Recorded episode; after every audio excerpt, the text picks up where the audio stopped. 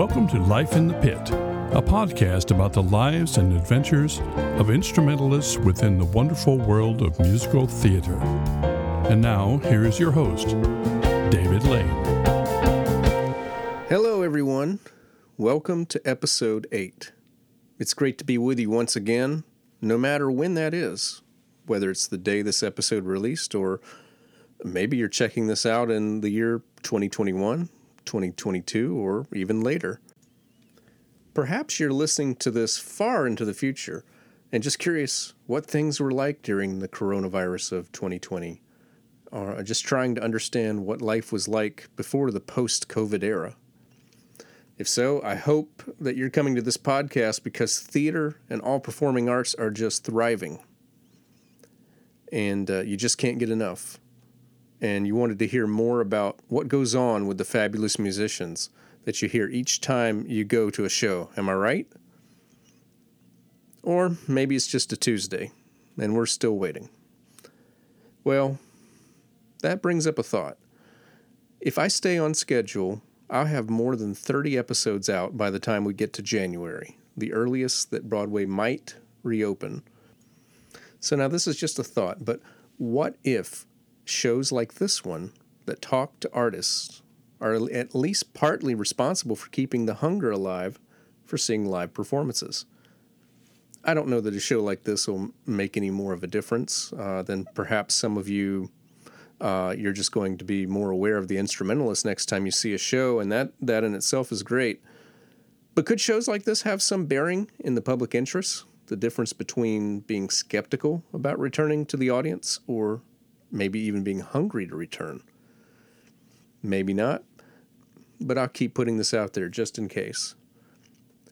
There are plenty of instruments we have not represented on this podcast. In fact, before now, we haven't talked to a single brass player, but today we're going to cover that. I'm going to be talking with Kate Hopper.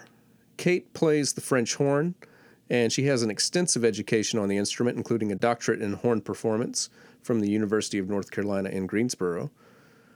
In spite of her qualifications, Kate isn't a regular in the symphony orchestra scene. And there are a few reasons why, but it starts with the fact that traditional symphonic orchestra just isn't that big of an interest to her. She loves the pit and the special challenges that come with playing French horn for theater that are seldom to be found anywhere else. She has a non music day job but she also teaches private instruction in horn when she's not playing for shows or acting as an orchestra contractor, uh, which is the person who finds the musicians to play for a production. Kate also lives with chronic illness, and that plays a factor in her life. And we'll talk about what that is and what she has to do to overcome it. The sound quality is a bit uneven in this episode, so I apologize in advance, but I still think that you'll get quite a bit out of this episode. So, without further delay, here is my interview with Kate Hopper. And I'm pleased to be joined today by Kate Hopper. Uh, Kate Hopper plays French horn, but uh, we'll get into how she got into that in just a moment. But, Kate, how have you been doing during this time of no theater? Um, pretty well. I'm missing. I'm missing a theater a whole lot. I'm missing playing. I'm missing socializing, being around others. Um, I'm actually in my 13th week of being furloughed from work. So mm. I've literally not been anywhere. yeah. And, you know, I, I, I, think I've mentioned it before, but in case I haven't, not everybody who plays pit and even plays pit professionally, you know, does that all the time. You you have a day job, and, and that day job's been affected just along with the arts. Oh yes, it has. So let's uh, let's go ahead and get started with just uh, well, how did you get started with music? Music in general, I I grew up in a very religious household. Mm-hmm. I have two ministers in my family, um, so I grew up in church, and I learned how to read music and that sort of thing in church. Mm-hmm. Um, we had, I was fortunate enough to be at a church where they had lots of resources, and we had percussion ensemble and recorder choir and handbells and hand chimes and you know you name it. So that's how i got a, pretty much started in the whole with my love of music. Now as far as playing horn I didn't start playing horn until I was uh, a senior in high school, mm-hmm. and was basically just given uh, before I had played trumpet and then I was playing at the time um, euphonium and we needed horn players and I said sign me up basically I was bored playing euphonium so you know my band director at the time who was also a horn player he gave me a scale sheet and that was it he said go learn the scale and I was sat in a closet storage closet for like four days. And then on the fifth day, he had me play it in front of the entire band, and the rest is history. Great. Uh, so one thing that we do have in common is that you know we both have French horn experience. Uh, I I played piano for probably uh, six or seven years before. Uh, in seventh grade, I took up French horn, and it never it just french horn never rose above piano it's just something and I, there's a lot of things that i knew that i wasn't going to be able to do well such as you know it's for the same reason i can't roll my r's in spanish i can't flutter tongue uh, i could never get double tonguing or triple tonguing and of course i i didn't have very good guidance uh, i didn't have a private teacher and I couldn't even tell you if I had the right mouthpiece for what I wanted to do, but I couldn't couldn't get low notes at all. You know, it's like I could get high notes, but I had a horn where couldn't get the A flat. Uh, but one thing that crosses my mind is there's a big difference in the type of embouchure you need for baritone horn or euphonium and French horns. How long did it take to adjust to that? It actually did not take me very long. Hmm. Like it literally four days. Wow. And I was ready to go. And I I'm kind of one of those people, and I'm sure you know others like this that can just pick up an instrument. Like if I really want to learn how to play something, I'm going to learn how to play it, you know, pretty quickly. Right. Um, it's just one of those natural abilities, I think, for me. And once I learned, and it was a the scale that he gave me was a um was a two octave chromatic scale, F to F. So it was for for high school was a decent you know range level, and from there, I started taking private lessons and because I really liked it and I really wanted to know what I was doing. So um, I started taking lessons and and working on um, playing in solo and ensemble and auditioning for things. I ended up being in the Louisville Youth Orchestra, Orchestra and I took lessons from you know one of the members of the Louisville Orchestra. So it was something that I pursued and worked at very diligently. Yeah. From the get go. And I, I, think it's an important point to, to mention. You know, you had a private teacher. I know that there are people out here there who have had success, really big success on their instruments, being self taught. But I think people need to know those are outliers. Those are that's that's very rare. It's like you get 10, 10 musicians in a room. You know, nine of them have had uh, private lessons and private training, it's it's it's really hard without a good mentor to make it past a certain point. It is, and you know, I have there's a lot of people, and myself included. Um, you have somehow you have this natural talent for it, like you're predisposed to be able to do it, but that will only get you so far. Right. There is always a you know a threshold. There's always a point at which you need help mm-hmm. getting beyond that, and you know, just from teaching, you know, private students and in my just in my experience, you know, eventually you need that. Yeah. Uh, so you uh, you kept horn through college and even into grad school, right? I did. Yes. Yep. I have a doctorate. I went all the way through. So obviously, you know, playing horn, you've you've probably have all the orchestral experience and band experience. You like if you play orchestra, the, the fun thing is you really learn how to transpose. yes. You know, it's like all the horns and G's and horns and C's and and so mm-hmm. forth. That's got to be a plus in theater. I don't. I have. Have you ever been asked to transpose like the really old scores? You know, from the early 20th century. There aren't anything that says like horn and G or horn and D, is there? Um, no, but you know, every once in a while you'll come across a show where the soloist on stage, whatever the character might be, the key needs to be changed. Right. And nine times out of 10, that's planned ahead of time. And so, you know, it'll be provided for you if there's not already a transposition available. Some scores, you know, come with alternate keys for certain songs. Um, but sometimes, I mean, I've, I've had a couple of instances where they're like, okay, well, we need to change, we're going to have to change the key of this song. And I'm ready to go. And some of the others are ready to go. But then there's a bunch of other musicians that are like, hold up, that's, right. you know, that's talk. I can't do that. So it's definitely that is a benefit of being a horn player is having that, you know, transposition skill. Uh, and it's really helped me as you know, an accompanist, you know, playing pianos because people ask, can I oh, transpose? Yeah. I'm like, oh, of course. right. I need it in a different key. It's too high. It's too low. Whatever. And you know, you just you just do it. Um, I had a professor in college, uh, and I don't know if, if he made this up or or if other people use this, but when he told it to me, it made a lot of sense. It was called hand to stand. It's like, what is the instrument in your hand? and what is the key of the music on the stand and you just you have to figure out if you go up or down but that's the interval difference and right so i just made a big so like if you've got a if it calls for horn and e flat you got an f horn in your hand uh, uh, f f to e flat is down a second so right uh, so I, that that really helped me out quite a bit um so how did you get into theater what was your first show and and what age were you when you got into it theater didn't really enter my life until college. And my undergraduate degree is from Murray State University, which is far western Kentucky. Mm-hmm.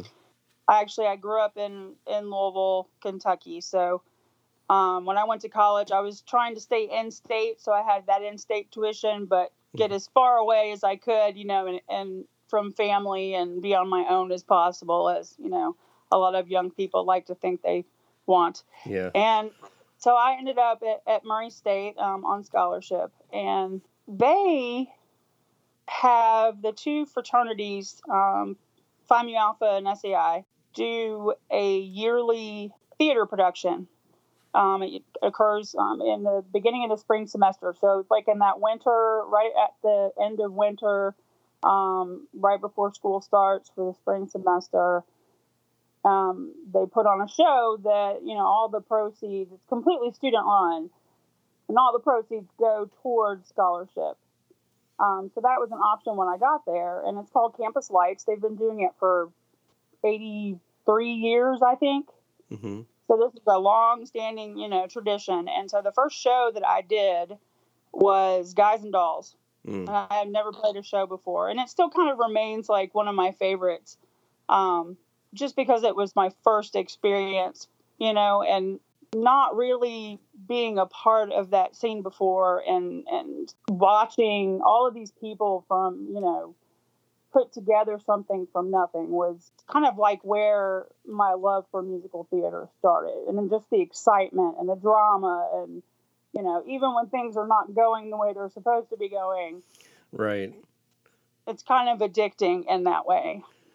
Yeah, I, I'm not sure, you know, what order this episode will be released, but you are the, I think the, you're the third person I've interviewed who said that Guys and Dolls was either their first or second show that they really? ever did. So uh, it must be, it must be very common among, especially like high schools and colleges. Yeah. Uh, but yes, I haven't done it since. Hmm. yeah, there's been and there's been some productions, well, that were in the works, you know, locally. So, uh, yeah, hopefully get a chance to play that again. Hopefully. Um, so, so have you been active in, you know, ever since college in theater? Or? Oh yeah. Did, you know, my undergrad, I did, you know, we, we did the, the, the campus lights productions every year. And then I would play for the musical theater kind of stuff that, the university put on. And then there was a gentleman, a friend of mine, um, Russ Trowell, who I still, I think he's still doing the, the theater thing right now in Louisville um, he would do productions every once in a while on his own, kind mm. of hmm. a volunteer kind of situation. And I did um, um, The Wiz. So that I graduated, and then I moved from my family actually moved to North Carolina before I did. Mm-hmm. Um, they were here probably three years before I actually moved to North Carolina. So once I got here, I actually quit playing horn for an entire year. Mm. I just didn't know what I wanted to do. My my father had recently passed away. It was it was kind of a you know a, a tough time in my family, and so I just you know got a regular job and just kind of was trying to figure out what I wanted to do with my life. And then I kind of got back into you know I started missing playing, and I got hooked up with some people that you know played quintet kind of gigs, and I played in the um, Philharmonia of Greensboro Orchestra. Yeah. Um, then I got involved at UNCG through that and played in the horn ensemble. And then I started getting gigs as far as musical theater. And then I started, you know, I started my master's degree and I played for UNCG and then uh, universities, community theater. So I've I've been playing musicals for quite some time. Right. And I was I was thinking especially with modern musicals, there's not maybe as many opportunities on French horn as there are quite a few of the other instruments, but and also in my experience there aren't a lot of there isn't as much competition to get those gigs on that instrument. Yeah, it depends on what's going on. I mean, who who and where. I mean, it kind of fluctuates. Sometimes yeah. there'll be more people, you know, around. Like if if the universities have more students at the time, there might be more of a competition sort of thing. But generally in the area, people like to kind of stick with who they know. And, and I've been here long enough, I've kind of established myself. Right. Now, perhaps some of the listeners are are horn players themselves and maybe you know maybe even students and maybe kind of what they know is is you know what they get in wind ensemble or what they get in orchestra how would you compare the literature, the typical music you get in music theater, to symphonic, as far as like difficulties and techniques needed, and or is it similar or different in any way? It's a good question. It's it's kind of like comparing apples and oranges. It's like they're both fruit, right? But they have like their differences. Um, I would say as far as the orchestral side, I mean, the hardest thing that you do as a horn player is obviously a lot of transpositions. Right. You know, there's specific sounds and timbres and that are associated more with orchestra. Um, you tend to play in fewer different uh, types of styles right. in orchestra. Right. When you get to musical theater, you play all sorts of styles. Yeah and have to be fairly, you know, fairly good at it. Mm-hmm. Obviously, transposition is not really a big thing in musical theater. Um, another thing that's kind of a difference between, let's say, orchestra and musical theater is that in orchestra, you tend to kind of specialize. You know, if you're a professional, you kind of end up, you know, either a, a high horn player or a low horn player. Mm-hmm. Most of your music is written to where your first and third parts are the higher parts, and two and four are the lower parts. Mm-hmm. It's kind of traditionally how it has been.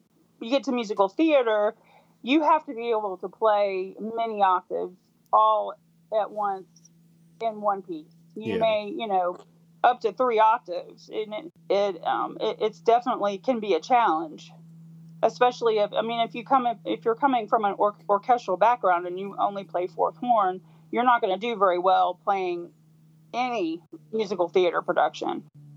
That's different. You have your roles are kind of different too. It's it's always interesting. Um, different musicals handle it differently, but a lot of times horn is kind of like the the versatile instrument. Yeah. And we are, to a certain extent, you know, kind of a brass instrument and a woodwind instrument. We kind of like, you know, we can be in brass quintet, we can be in woodwind quintet. Um, our literature is set up that way. You know, in orchestra, you tend to stick with the brass for the most part, I would say. And then in musical theater, there's a lot of hopping around between what your role is, whether you're playing with the brass or you're playing with the strings, whomever, whatever group. And so you have to be be able to almost you change your style of playing, you change your timbre, you change your role, and you have to be able to know know that immediately and be able to change on a dime. And unfortunately, I mean that also comes with problems too, is because typically when you're playing you know, especially like, you know, community theater sorts of things, you always end up where you have like pockets of intonation is what I like to call it. It's like the brass will stick together and be in tune, but not with everybody else, and the strings will stay in tune with themselves, but not with everybody else. And so the horn player usually ends up bouncing around. They're flat, that group is sharp. You know, you're you're constantly changing. So it's a it's a challenge in that way. That's completely different than playing, you know, in, in an orchestral situation or a symphonic band situation. I would say literature wise, as far as kind of more modern technique and extended technique, like wind band music would be more similar to musical theater. Right. There's only a few, there's only been a few times really in in a show where I felt like it was a very orchestral moment. Right. It's really, you know, it's it's different. It's apples and oranges, like I said. Right. But it sounds like you know, if if you're worried if you're worried about it being challenging enough, it certainly will be challenging enough. You know, it's it's going to be Oh, engaging. Yeah. It's- Um, and I think that's why, uh, for me, I, I, you know, I've I'm, I've always kind of referred to myself as being the atypical horn player. Um, obviously, I've played in an orchestra, and I, you know, learned all my excerpts and all that kind of stuff. But I almost I prefer playing, doing pit work over most things, and I think a lot of it has to do with the, you know, the excitement, the engage. I need to be engaged all the time. I don't get bored. Um, I like the challenge, so which is a little bit. Uh, well, it's a lot different than playing an orchestra. A, a lot of times in orchestra, you you know, not every piece that you play on a concert is going to be like a big horn orchestral excerpt piece. It's it's more challenging for me, and it keeps me engaged. I think more than orchestral music does. Right. And just here's a here's just a couple of questions uh, that came to mind. Well, first of all, I, I wanted to ask, like, you know, are there favorite books or or least favorite books? But but also a an- another question that I thought of was, you know, some sometimes composers write at the piano and they don't they they may know how the other instruments work, but some of them don't. It's like they they they wrote a, a, a something on the piano and gave it to a horn. Are there are there books that you thought that this is very idiomatic? This this really fits the instrument. And are there books that you thought this person never played horn before? Oh yes, oh yes. I mean, I can't off the top of my head. I can't. I would say probably your your your older musicals are more idiomatic. yeah. You know, your newer stuff. A lot of the uh, you start to see where you're like, are you kidding me? Like, you really think that I am capable of doing this? and you know especially like it'll sometimes parts will almost be like a woodwind part or a you know and it's just it, almost impossible to play. You figure it out but you know you're thinking this is not something that i would ever see in any other kind of you know musical setting. Ranges. Right. um, endurance. Yeah. you know i got a tiny mouthpiece. You wear out. I mean and if you you're playing a com- playing a piece or a show that's you know through composed you're exhausted by the end. And especially since the way the, the horn you know the role of horn is you know playing with um, different sections all the time don't stop playing. I, I still hear my composition teacher uh, saying, "Dave, you need to give them you need to give them a rest. The brass players are going to get hamburger lips." oh yes Uh, that's a that. Speaking of, that's got to be a difference. Uh, if you play French horn, and let's just say even an orchestra concert, you know that has a lot of more modern pieces. It might have some Prokofiev or Howard Mhm. Hanson or something like that. You at least get a lot of rests, and you play for maybe eh, what forty five minutes to an hour. Take an intermission, do maybe a slightly shorter second act.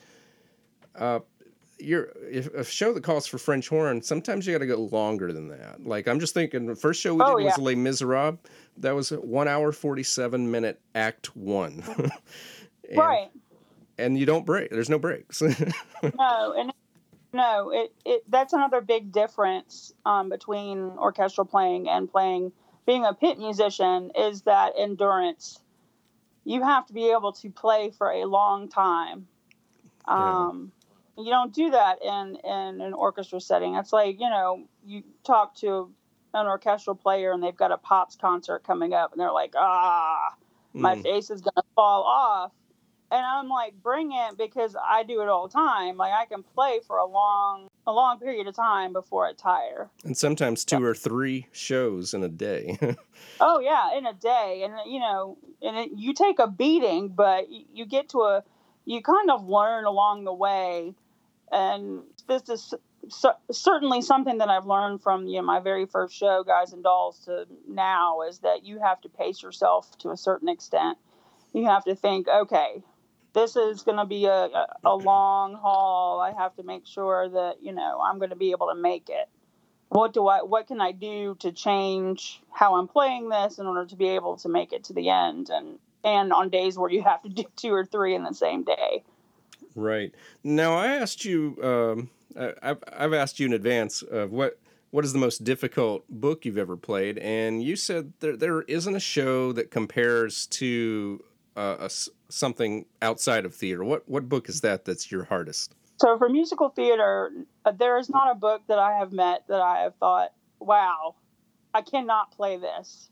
Mm-hmm. And I figured out eventually, and I think it's because I played several years back. I played the opera um, Albert Herring by Benjamin Britten. And it is the hardest thing I have ever played. And I got to say, I you know I'm I'm a fan of Benjamin Britten. It's like some of his pieces, especially like some of his string only pieces, are my favorite for that ensemble. But I uh, mm-hmm. that that's a name that I've heard, but I've never checked it out. So since since you mentioned that, I've I've put it on my queue. I'm gonna have to hear what's going on there. you listen to it, you'll love it. Yeah. You'll love it.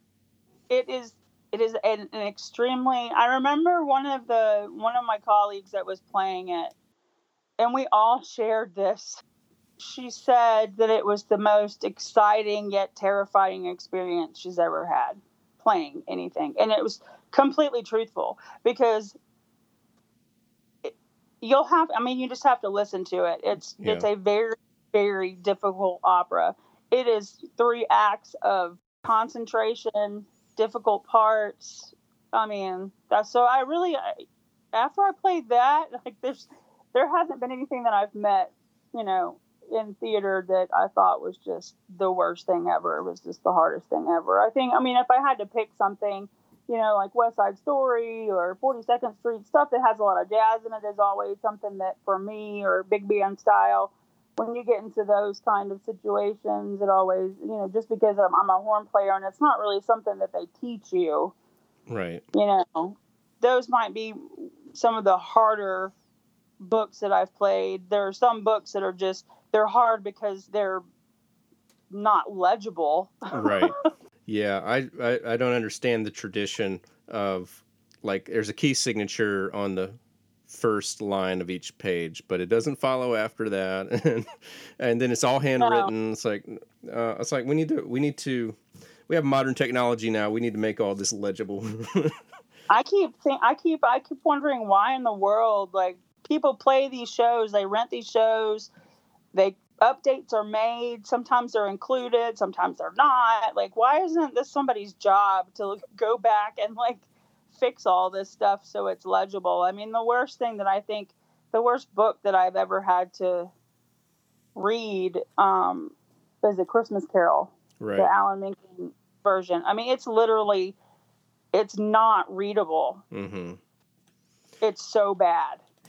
And for me, that's, you know, I can read almost anything, and this was impossible. It, there, there's a big difference between the first edition of Little Shop of Horrors and the revised version. It's like the it, it yeah. is very hard to read that first edition, but the, ri- the revised version looks really nice. Uh, just a shameless self promotion to anyone listening, uh, to like any companies out there. If you got these awful handwritten scores, uh, I will be happy to uh, be of assistance to clean those up. clean them up, all of them. Um, so one of your other roles is you are an orchestra contractor, and I know you do that for a specific uh, for a specific school. But um, so, what is an orchestra contractor, and what what how hard is that? What are the challenges you have with that? There are a lot of challenges with that. Um, I kind of got started doing contracting because people were asking me all the time for recommendations for, you know, players. Mm-hmm. And just one day it just kind of ended up, oh, we probably should be paying you for this. This is like work. So I started doing that. Um, and it's more than just like hiring people. I mean, for some places, it just depends on what it is. If it's a church gig or if it's for a university production or if it's, you know, a wedding or whatever, you know, there's paperwork involved, contracts and that sort of thing, negotiating. Um, but, but basically, you're you're just kind of that like middleman, you know, so the music director doesn't have to deal with it taking care of all the you know the hiring the make sure people get their books um, everybody's informed everybody shows up on time so that they don't have to do it. Yeah. It comes some can be some gigs can be very easy to book most of the time they are not you almost never have it you never get your date far enough out to where you have really enough time to get exactly who you want our area is full. I mean, we have tons of musicians in the in the area, but not everybody is suited to play in a pit orchestra. Mm-hmm. Let's say. Yeah. Um, you don't necessarily want your top orchestral people playing in the pit. It's a different. They're it, again apples and oranges. It's different down to you know even paying attention to the conductor. Yeah. There's a difference. There's mm-hmm. a big difference, and so you have to be careful who you hire um, inevitably, everything is always happening all at once. I don't know why we can't come up with some sort of system to where we can spread out these shows and orchestra gigs and church gigs like Christmas, Easter, I get it, but the rest of you know the other times of year, everything is always conflicting, and so you end up. It can be rough, yeah, really rough trying to contract. And then again, you're kind of on this um, honor system with people. You know, you've hired them. You're you're kind of a, you know, have a verbal confirmation or agreement to play this gig, and they back out in the last second, and then what do you do? So it be, it becomes a very stressful situation, especially if I'm playing the gig as well. Right. So uh, this is a this is a point where if it's a smaller theater, or probably for like you know um, like a grade school public school the music director is the orchestra contractors as well so it's right. uh, so what you do is for kind of larger venues or or or maybe in for a situation where the music director doesn't know many people you're able to exactly. help with that um, so here's uh, something i thought about what's um, what's advice you would give to other musicians to increase their odds of being rehired what are some things that they they can do? What are some things they should avoid doing? Things that catch my eye or my ear, obviously, I mean, is being able to play well, right. obviously. Um, other things are punctuality, hmm. showing up on time. I don't, I mean, your call time, you have a call time. Yeah. If you're there by the call time, that's what you're supposed to be. But if you're there a little bit earlier, that makes me feel a little bit better. Yeah. Um, you know, it's something. It's just I know you're there. I don't particularly like subs. I hate subs. I hate it. I don't like doing it. I don't think anybody likes subs. Yeah. but um, I had a situation come up where I had a show. It had two trumpet players, and they were going to share the same sub. Oh. Which I thought was a great idea. I mean, at least they yeah. knew the show. They could just play the other part. Well, the sub sent a sub one day. Oh no. and I was absolutely livid. Um, so that doesn't get you rehired. No. Right. Um, there are other things too. I mean, just sending subs that, and I, get the game. You you know you have to kind of play the play the system to a certain extent. Like you don't want to send a sub that's better than you are because then you might not get rehired because they're like, well, that guy was better and let's face it, and I, and I know a lot of people think they are the best at what they do. Yeah. There's always somebody better than you are. And and I got to say, at least twice that's happened, and I've gone with the subs for rehiring. So right. So you know, you but you can't send someone that is terrible either. And I've experienced oh, yeah. that as you know, being a contractor or just being in an ensemble. It makes it miserable for everyone. You're not going to get it because it's a reflection on you as far as what kind of sub you send. So Right. that will get you not rehired. Um, what else will not? How about simply pay? difficult. Yeah.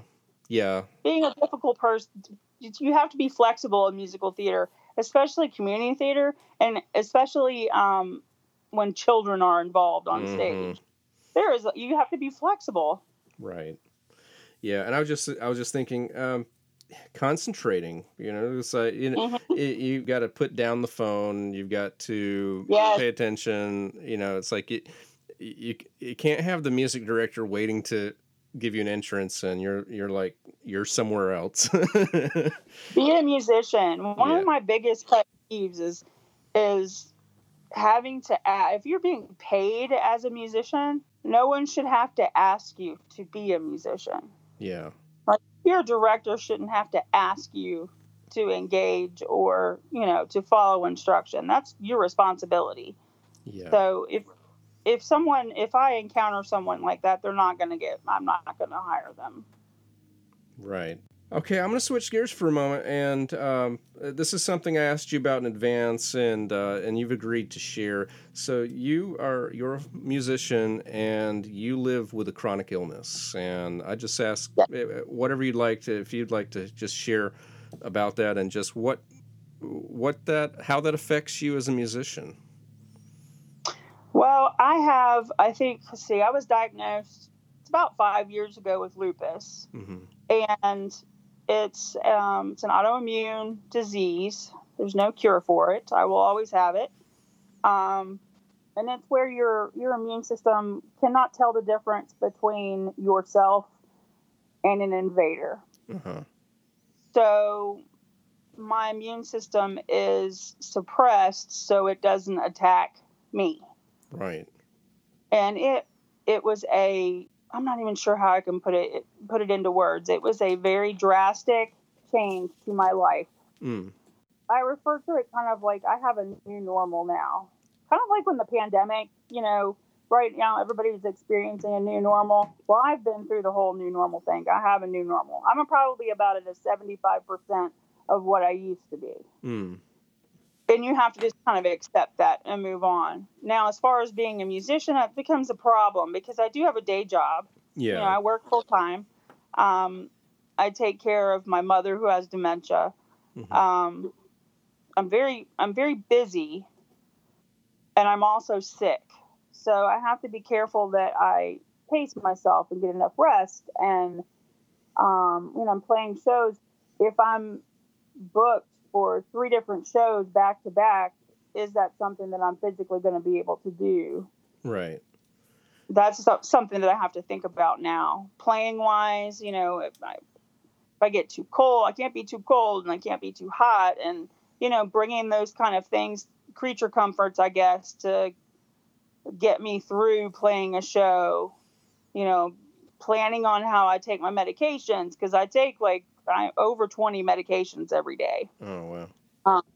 So you have to plan, and some of them have side effects, you know, cause drowsiness and different sorts of things. So you have to be prepared for that. But um, I think I enjoy musical theater even more than I used to, just because it's being diagnosed with lupus. It's kind of given me a different outlook on life, and like I'm I'm super grateful that I can still do it Right. because I know there will come a day that I won't be able to.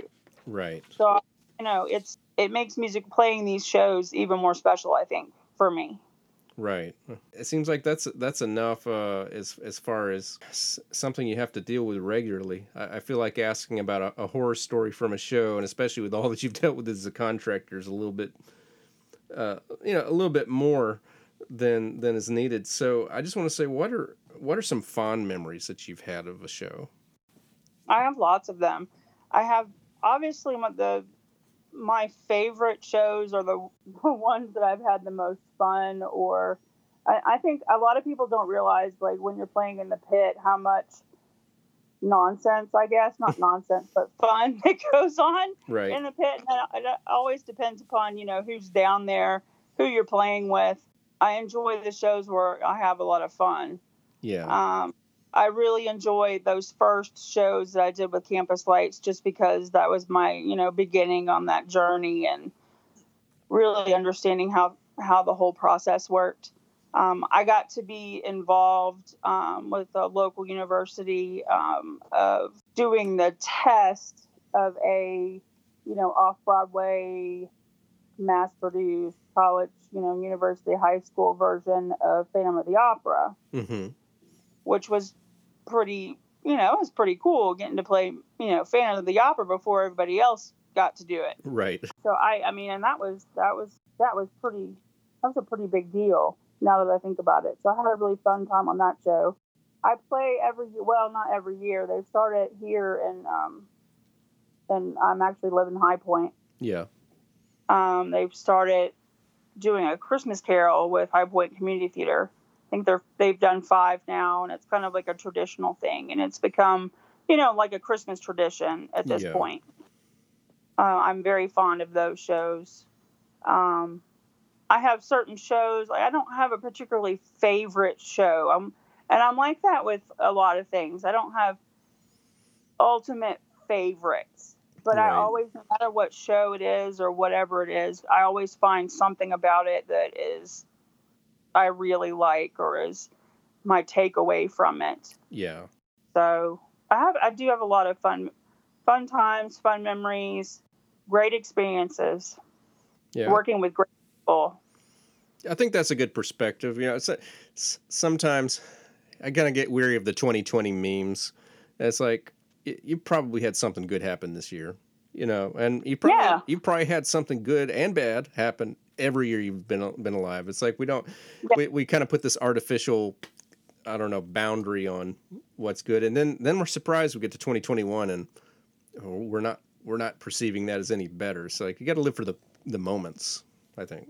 right. The moments in life. It's what I mean. It's the little things in life. Um, enjoy the little things, even if everything is a disaster around you. Because, you know, I have been there and done that. But you find those moments that are truly special, and you should hold on to them. Right. Is there a show? Is there a musical that you've never played, but you know you would definitely like to play at some point? There is one show. Um, the first show that I saw on Broadway um, was Miss Saigon. Oh, yeah. And Miss Saigon was done. Mm-hmm. I think you might have done the. You might have been the the music director. I can't remember now. Yeah, that that was no, that was the Orchestra show. we had like oh, four, oh, yeah. four musician live musicians in Orchestra, and that's that was a fun yes. thing. and I've, I've I wanted to play when I first heard, and you know they came out with their with their season of what they were going to do. I was like, Miss Saigon. Yeah. I want to do it so badly because it was my first, you know, live broad on Broadway um, show. I still want to do it.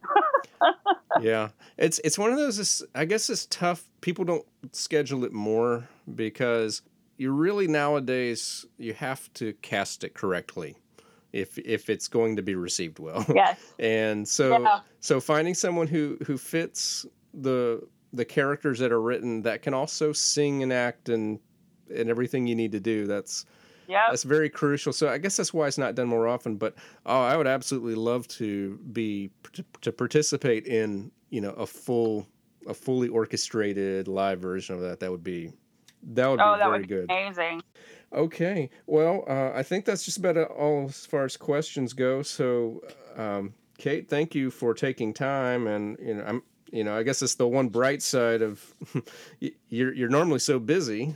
So during this time, I was able to get you on, uh, you know, for an interview. So, thank you for being a part of that and for sharing your stories.